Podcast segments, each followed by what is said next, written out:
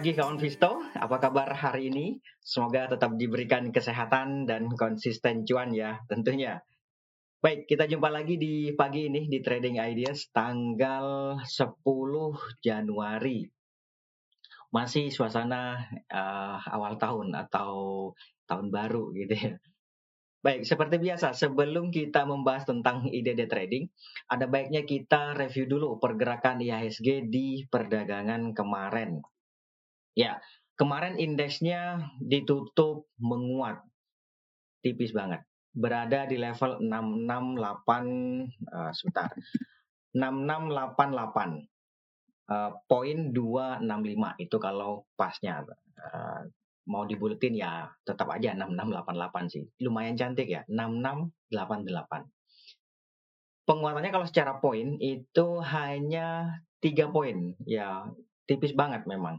Secara persentase pun ya demikian 0,06 persen bahkan nggak sampai 0,1 eh, persen nggak nyampe. Nah melihat dari pergerakannya sebagaimana tampak di uh, layar, di awal perdagangan indeksnya mampu ditutup menguat cukup tinggi ya yang jelas di atas tiga poin gitu ya.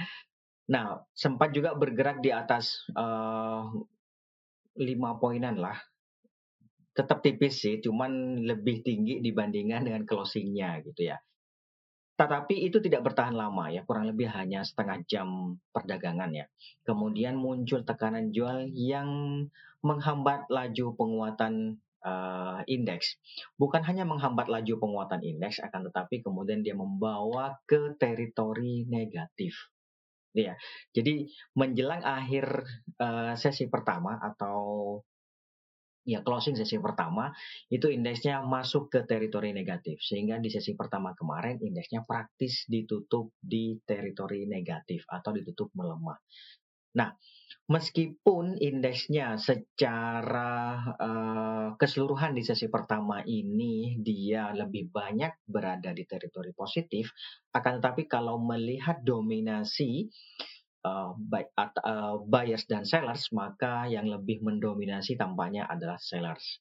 Atau bisa dibilang ya di sesi pertama kemarin indeksnya cenderung bergerak melemah gitu ya. Meskipun sekali lagi, meskipun lebih banyak dia berada di teritori uh, positif, tetapi tekanan jual itu yang kemudian dia memaksa bergerak di teritori negatif. Yang jelas di sesi pertama indeksnya cenderung bergerak melemah.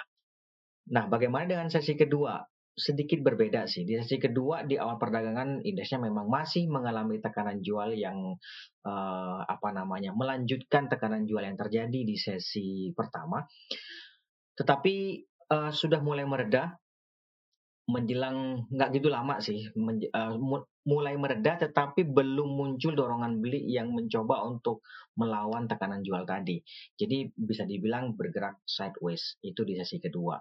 Nah, di akhir sesi perdagangan, di akhir sesi perdagangan sesi kedua, di akhir perdagangan sesi kedua indeksnya atau muncul dorongan beli yang kemudian membawa indeks kembali masuk ke teritori positif meskipun ya tidak bisa berbuat banyak karena memang sudah apa waktunya sedikit gitu. Ibaratnya terakhir-terakhir ada perlawanan waktunya nggak ada ya sudah. Hanya plus tiga poin ini akhirnya gitu ya. Nah meskipun di sesi kedua ini bisa dibilang ya cenderung menguat meskipun bisa dibilang cenderung menguat gitu ya. Karena memang uh, open di sesi pertama, open di sesi kedua itu kan lebih rendah dibandingkan dengan closing sesi kedua. Tapi secara keseluruhan, baik uh, dari sesi pertama sampai dengan sesi kedua di perdana kemarin itu indeksnya bisa dibilang cenderung melemah atau setidaknya ya uh, dominasi pergerakan itu di uh, pergerakan didominasi oleh tekanan jual setidaknya itu gitu ya. Oke, bagaimana hari ini? Coba nanti kita lihat bareng-bareng. Nah, dari karena memang indeksnya menguat, ya bisa bilang dari penguatan yang terjadi pada uh, indeks di perdagangan kemarin itu, saham-saham apa saja sih di perdagangan kemarin yang uh, apa membawa indeks kemudian bergerak di teritori uh, positif. Nah, lima besar saham yang membawa indeks bergerak di teritori yang pada akhirnya membawa indeks bergerak di teritori positif. Yang pertama ada BCA, kemudian ada Telkom, lalu ada MDKA, ada Cepin, dan terakhir ada SMMA. Itu dia lima besar saham yang uh, membawa indeks bergerak menguat pada akhirnya berada di teritori positif. Nah, sebaliknya, lima besar saham yang mencoba untuk menghambat laju uh, penguatan indeks itu apa saja sih? Yang pertama ada Bian, kemudian ada Astra International atau ASII, dan disusul oleh Goto. Goto kemarin juga uh, mencoba untuk menghambat laju penguatan indeks, yaitu melemah sebanyak 2%. Dan kemudian ada BRI, BRI juga mencoba untuk menghambat laju penguatan indeks di pekan kemarin terakhir ada Adaro Energi. Itu dia lima besar saham yang mencoba untuk menghambat laju penguatan indeks. nah, bagaimana dengan uh, transaksi asing? Apakah kembali mengalami net sell? Apakah net sell-nya sudah meredak? Nah, Transaksi asing di perdagangan kemarin secara keseluruhan memang itu mencatatkan net sell yaitu 146 bio. Ya lumayan lah ya, sedikit meredak dibandingkan dengan kemarin-kemarin yang 500, 600, 400 gitu. Nah ini lebih kecil lagi nih. Sedikit sih tapi nggak tipis. 146 bio itu secara keseluruhan di pasar uh, secara keseluruhan. Kalau kita rinci di pasar reguler itu asingnya mencatatkan net buy yaitu sebanyak 81 bio lumayan lah meskipun tipis ya oke okay lah ya nggak sih uh, setidaknya menghentikan laju net sell di pasar reguler yang terjadi selama uh, kurang lebih sepekan terakhir lah Nah, di pasar non regulernya atau di pasar negonya asing mencatatkan net sell yaitu sebanyak 228 bio. Oleh karena itu secara keseluruhan menjadi net sell-nya 146 bio. Itu ya. Itu untuk uh, net sell atau net buy asing. Nah karena kita bicara di pasar reguler uh, yang di pasar reguler net buy asing yang di pasar reguler atau saham-saham apa saja sih yang banyak dibeli oleh asing di perdagangan kemarin ya. Dari net buy asing yang terjadi di pasar reguler saham-saham apa saja sih yang paling banyak dibeli oleh asing di perdagangan kemarin? Yang pertama ada Antam. Antam menduduki ranking pertama yang paling banyak dibeli oleh asing yaitu 100 bio net buy-nya. Kemudian disusul oleh BCA ya. Lalu ada Adaro Energi, kemudian ada MDKA dan terakhir ada BNI atau Bank Negara. Nah, itu dia lima besar saham yang paling banyak dibeli oleh asing. Di samping itu sebenarnya juga ada uh, Bumi Harum ya Bumi termasuk juga salah satu yang paling banyak dikoleksi oleh asing di perdagangan kemarin dan juga Harum tetapi masuknya ke 10 besar Harum Energi. Oke, itu dia untuk uh, transaksi net buy asing. Nah, kemudian selain itu saham yang paling banyak dijual oleh asing di perang kemarin apa saja? Nah, ini dia. Lima besar saham yang paling banyak dijual oleh asing di perdagangan kemarin. Yang pertama ada Bank Mandiri, uh, sorry. Yang pertama ada BRI, ya, kemudian disusul oleh Bank Mandiri, lalu ada uh, Astra Internasional, kemudian ada Goto, dan terakhir ada SMGR. Nah, itu dia lima besar saham yang paling banyak dijual oleh asing di perdagangan kemarin. Nah, dari uh, ada juga sebenarnya selain dari lima besar saham yang paling banyak dijual itu termasuk juga ada Breeze Tower itu juga termasuk salah satu yang paling banyak dijual oleh asing. Cuman masuknya ke 10 besar. Ya. Oke, itu dia untuk uh, transaksi asing. Bagaimana dengan outlook hari ini? Oke, sekarang kita pindah ke sini. Ya. Nah, ini dia. Coba saya gedein dulu. Ya, kalau melihat transaksi kemarin, sebagaimana tadi saya sampaikan bahwa sebenarnya uh, dominasi pergerakan itu uh, dilakukan oleh sellers atau ya pergerakan indeks di pekan kemarin lebih didominasi oleh tekanan jual. Itulah. Oleh karena itu masih ada potensi sih sebenarnya untuk bergerak melemah. Gitu ya. Hanya saja dorongan beli yang terjadi di akhir sesi kemarin saya pikir itu akan memberikan peluang untuk kembali menghambat laju pelemahan atau setidaknya ya bisa dibilang uh, memberikan peluang untuk rebound itulah ya. Nah, hari ini melihat juga indikasi bullish crossover di stokastiknya, saya pikir juga ini akan memberikan peluang bagi indeks untuk bergerak menguat. Jadi hari ini diperkirakan sih akan kembali bergerak fluktuatif, kecenderungannya menguat terbatas. Bisa saja di awal dia dibuka eh, melemah gitu ya atau berada di teritori negatif gitu misalnya akan tetapi seiring dengan berjalannya waktu pelemahannya semakin menipis semakin menipis bahkan tidak untuk kemungkinan masuk ke teritori uh, positif ya. Ring pergerakan tentu saja masih belum banyak perubahan karena praktis kemarin memang uh, hanya menguatnya tiga poin saja. Jadi nggak ada perubahan yang signifikan. Masih di 6.600 uh, eh, support terdekatnya, kemudian di atasnya ada 6745. Saya pikir akan mencoba untuk bergerak di level-level itu atau hari ini diperkirakan melanjutkan konsolidasi tapi dengan kecenderungan menguat terbatas gitulah itu ya. Itu untuk uh, eh, ISG kemudian sekarang kita ke ide trading. Ide trading yang pertama. Nih barangkali ada uh, kawan Visto yang punya ide trading yang cukup menarik boleh disampaikan nanti kita lihat bareng-bareng. Biar cuannya juga bisa bareng-bareng gitu ya. Oke, pertama ada KKGI. Nah, ini udah sudah di awal banget nih kawan satu nih. KKGI. Mudah-mudahan sih orangnya masih ada ya. KKGI. Ada nggak orangnya nih? Uh, angkat tangan. KKGI. Ini sebelum mulai ini sudah nanya duluan KKGI. Oke, ini dia KKGI kawan. Uh, sebentar.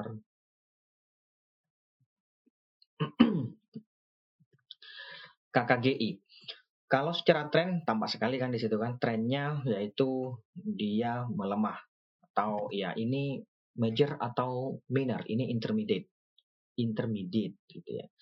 Uh, kalau tren yang ada di sini ini minor ya kan artinya uh, apa pelemahan yang cukup signifikan itu minor.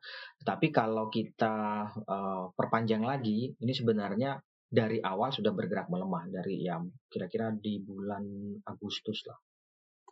Uh, coba kayak gini, kelihatan nggak? Kayak gini deh. Nah itu kan bulan Agustus dari bulan Agustus tahun lalu sampai dan saat ini dia masih berada pada kecenderungan melemah. Berarti kan dia intermediate, gitu ya. Nah strategi yang pas menurut saya sih ya tunggu dorongan beli sih. Setidaknya dia mencoba untuk uh, apa swing dulu mencoba untuk uji sampai sini gitu ya. Tapi dorongan belinya itu gini kan kemarin masih mengalami tekanan jual nih ya yang candle terakhir nih ya nggak? Taunya muncul dorongan beli gimana? Setidaknya gini deh biar gampangnya. Buy on breakout di atas 396 kalau harga mampu menguat di atas 396 dengan syarat dukungan volumenya uh, uh, banyak gitu ya. Dari mana tahu volumenya banyak? Nih kalau kemarin itu kan volumenya di satu juta lembar. Ya nggak? Atau 17 ribu. Ya sebenarnya sih ini kurang menarik untuk uh, ini ya karena tipis banget volume perdagangannya. Jadi, tapi kalau misalnya mau uh, masuk ini, menurut saya sih mending buy on breakout di atas 396 dengan dukungan volume yang cukup tinggi. Setidaknya ya di atas 2 juta lah. Di atas 2 juta setidaknya gitu ya. Di atas di atas 396 ya, setidaknya 2 juta uh, lembar. Itu setidaknya loh. Gitu ya.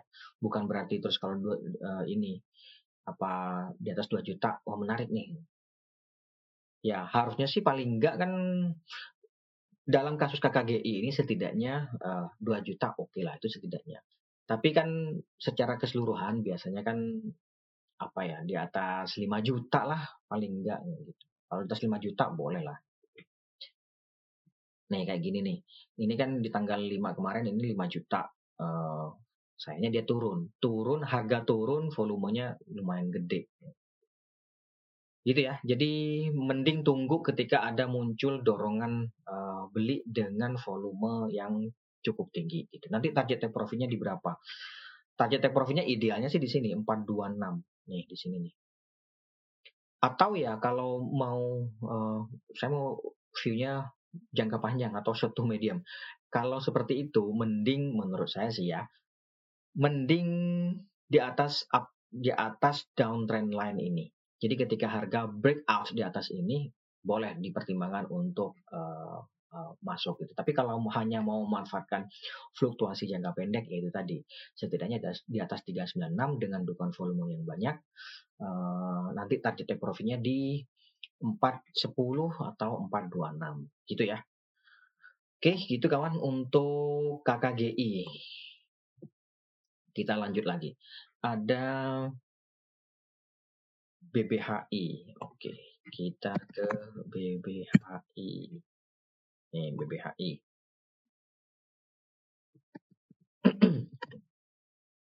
Saya gedein dulu. Ya, orang kelihatan. Nah, BBHI uh, ini bisa saja sih spekulatif buy, gitu ya. Bisa saja spekulatif buy kemarin dia menguat 3 poin. Nah, kalau spekulatif buy, kenapa kok spekulatif buy gitu ya? Karena gini, ini kan sebagaimana saya sampaikan sebelum-sebelumnya bahwa ini ada dia di demand zone, kemudian dia sudah masuk memang ke demand zone. Kalau secara teori penguatan di atas demand zone atau rebound di atas demand zone, maka kita boleh beli, boleh masuk. Benar nggak? Nah, uh, tapi kemarin di akhir sesi dia mengalami tekanan jual. Oleh karena itu, makanya menurut saya ada baiknya dipertimbangkan untuk buy on witness saja. Buy on witness ini di 1685 sampai dengan ya 1700 lah di level-level itu. Kalau dapat harga katakanlah di level-level itu, um, take profitnya di berapa? Nggak usah jauh-jauh sih menurut saya. Men, uh, di sini bisa dipertimbangkan berapa ini? 1795. 1795 uh, cukup nggak gitu ya? Atau bisa dibilang uji EMA 20 nih di sini. Atau gini, misalnya hari ini ternyata harga nggak nggak nggak turun atau nggak sampai ke 1685 gitu ya. Ternyata malah di atas 1730 penguatan di atas 3, 17.30 saya pikir bisa sih dipertimbangkan juga untuk trading buy. Tapi sekali lagi resistance level terdekatnya itu ada di 17.90 kawan. Ya, 17.95. Ya kalau mau dibuletin 18 lah, tapi 17.90 17.90 di atasnya ada 18.25. Ya bolehlah dipertimbangkan take profit di level-level itu. Nggak usah jauh-jauh dulu. Nggak usah ke uh, wah saya mau take profit di 2000. Nggak usah dulu kalau dapat harga di di berapa di atas 17.30 ya saya pikir di level-level tadi itu bisa sih dipertimbangkan untuk take profit terlebih dahulu yaitu 17.90 di atasnya ada 18.25 boleh di level-level itu itu ya penguatan di atas 18.25 nanti ya beda lagi ceritanya nanti ke 19 sampai bisa lah uh, berharap ke 2000 nanti coba kita lihat gimana kelanjutannya gitu ya yang jelas untuk saat ini sih idealnya sih buy on uh, weakness. Nanti stop lossnya kalau kita berpatokan ke demand zone maka stop lossnya di bawah demand zone di bawah-bawah sini kawan. Gitu ya. Tapi uh, support terdekatnya uh, bukan support terdekat sih. Supportnya 1640. Boleh juga di bawah itu amankan keuntungan terlebih dahulu itu boleh gitu. Oke, kok amankan, amankan modal terlebih dahulu. Itu maksudnya. Oke, itu untuk BBHI. Mudah-mudahan bisa dipahami. Eh, Kemudian kita lanjut dulu. Ada jasa marga. Ya, jasa marga kemarin cukup menarik sih. Kita coba lihat ke jasa marga dulu ya. Ini jasa marga. Ya. Ini dia jasa marga. Melihat pergerakan harga di perdagangan kemarin, ini bisa nggak disebut Sri Rising Method gitu ya? Ini uh, nggak sempurna sih, tapi yang jelas rebound gitu aja lah. Kalau mau disebut free rising method, nah sepertinya kurang pas, gitu ya. Nah,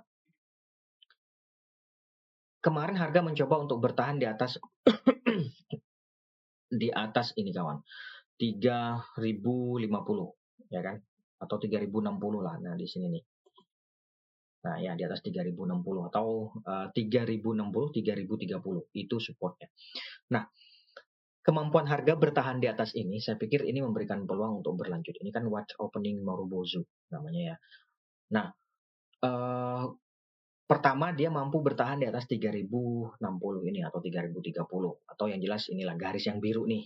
Dia mampu bertahan di atas garis yang biru ini.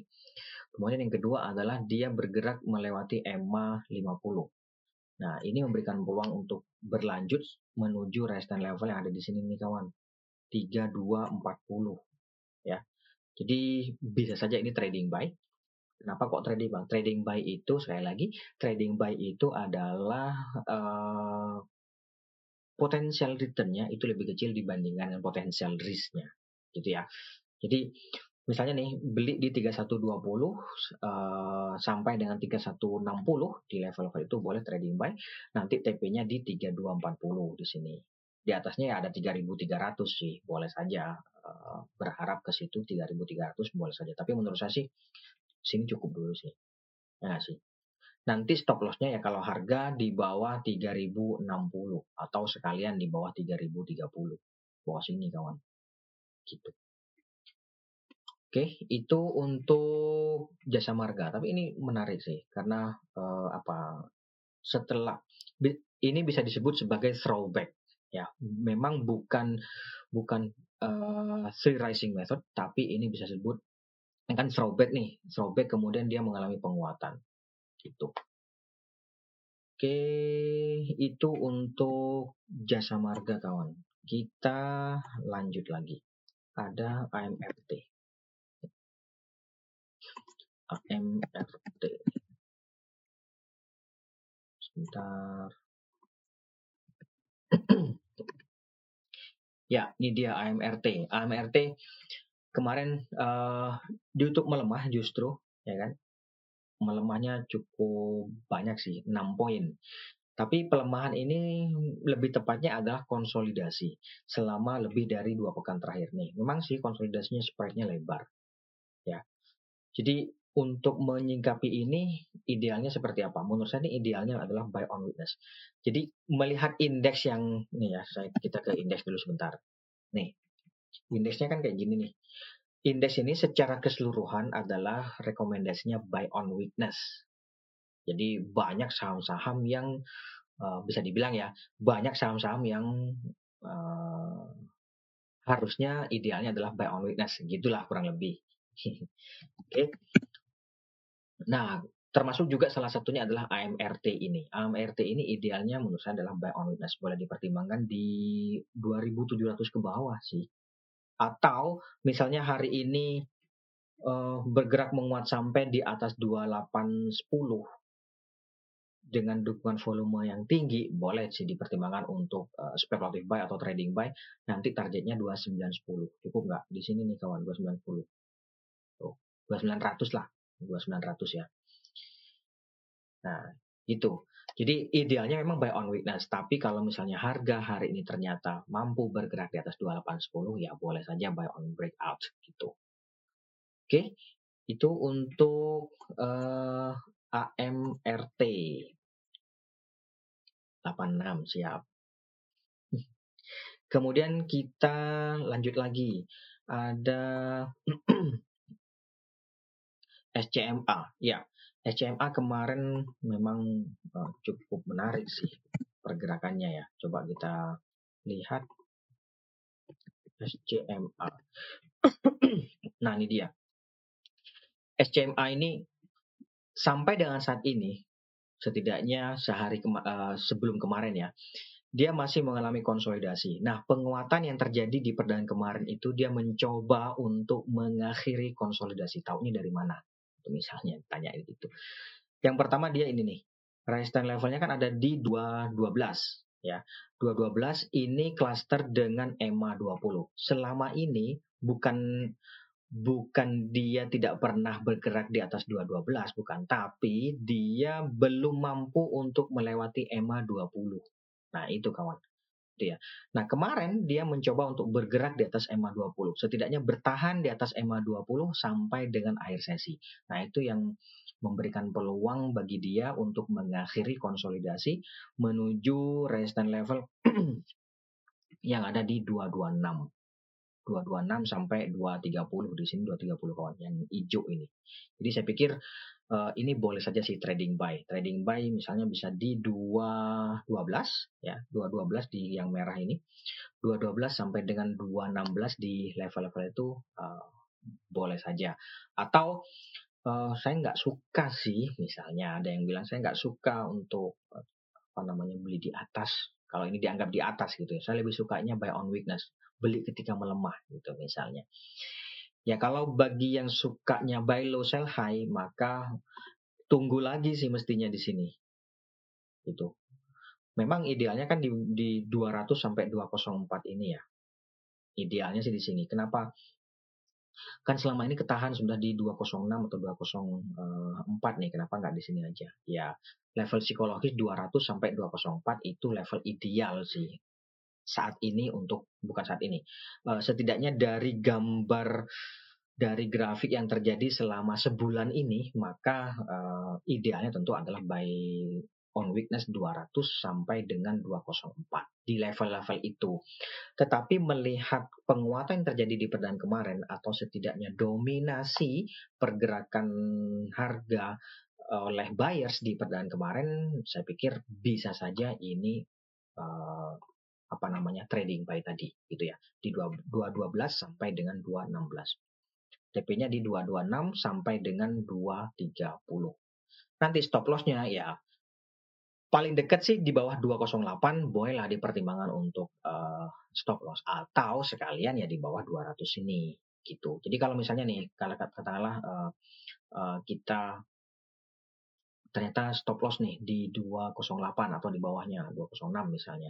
Ya nanti bottom vision-nya di 200 gitu. Itu ya. Oke.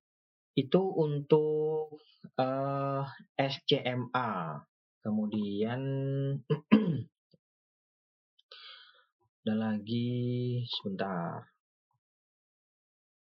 Akra. Teams.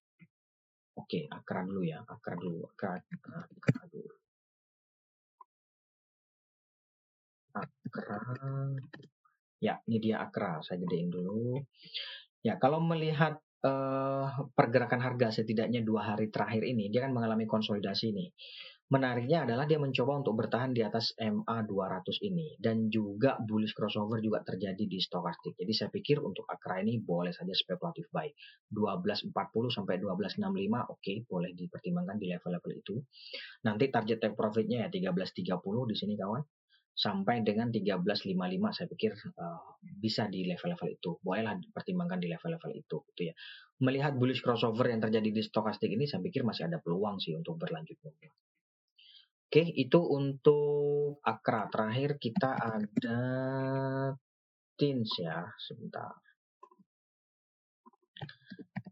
Tins, ini terakhir.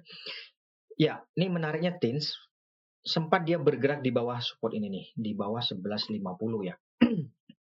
Hanya saja kemudian dia kembali bergerak uh, nggak sampai tiga hari. Kalau berdasarkan rule of three, maka ini tidak breakdown atau tidak breakout itu ya kalau berdasarkan rule of three belum setidaknya Nah, oleh karena itu eh, penguatan harga di atas 1150 ini saya pikir memberikan peluang dia untuk bergerak rebound kembali. Boleh saja ini dipertimbangkan juga untuk spekulatif buy di 1150 sampai 1165 nanti TP-nya target take profit-nya di 1200 di sini kawan sampai dengan ya 1220 lah di sini. Nah, stop loss-nya nanti kalau ternyata harga melemah sampai di bawah 1130 ya kurang lebih di bawah sini lah 11.30 coba saya kasih garis ya 11.30 di bawah sini lah di bawah situ deh boleh dipertimbangkan untuk uh, amankan modal terlebih dahulu oke?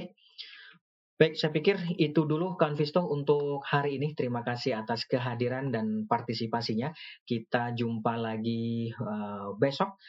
Terima kasih atas kehadirannya. Mohon maaf jika ada salah kata. Tetap jaga kesehatan. Sekali lagi terima kasih. Selamat pagi. Salam investasiku for better tomorrow.